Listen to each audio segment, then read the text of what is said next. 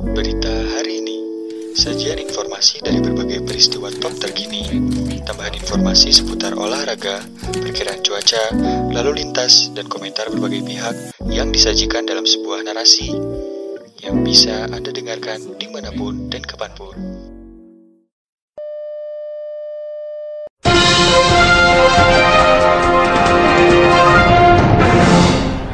Berita hari ini datang dari dunia nasional. Juru bicara Presiden Joko Widodo Fajrul Rahman menjawab pernyataan ekonom Kwik Kian Gi yang takut mengkritik rezim. Fajrul membantah kekhawatiran Kwik. Menurutnya pemerintah tidak serta-merta memidanakan orang-orang yang menyampaikan kritik. Pemerintah selalu terbuka dengan semua kritik terhadap setiap kebijakan untuk kepentingan rakyat, kata Fajrul lewat pesan singkat kepada cnnindonesia.com Selasa 9 Februari 2021. Dia berkata publik juga harus belajar bagaimana menyampaikan kritik. Fajrul bilang publik patut mencontoh para pers menyampaikan kritik kepada pemerintah. Mantan aktivis tahun 98 itu menyebut pers selalu menyandarkan kritik pada kebenaran, akurasi, dan verifikasi.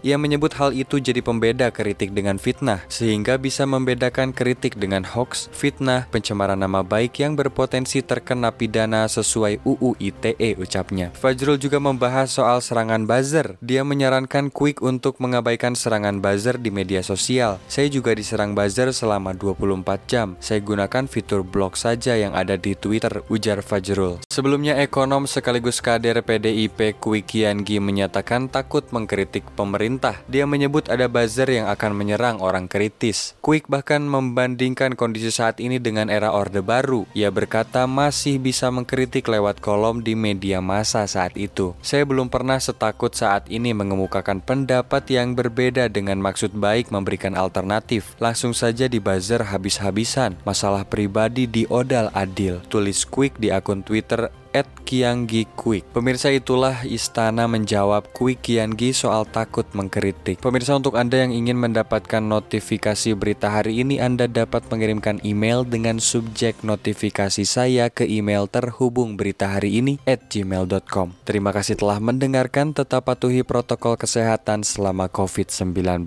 Saya Zaid pamit undur diri sampai jumpa di berita-berita berikutnya.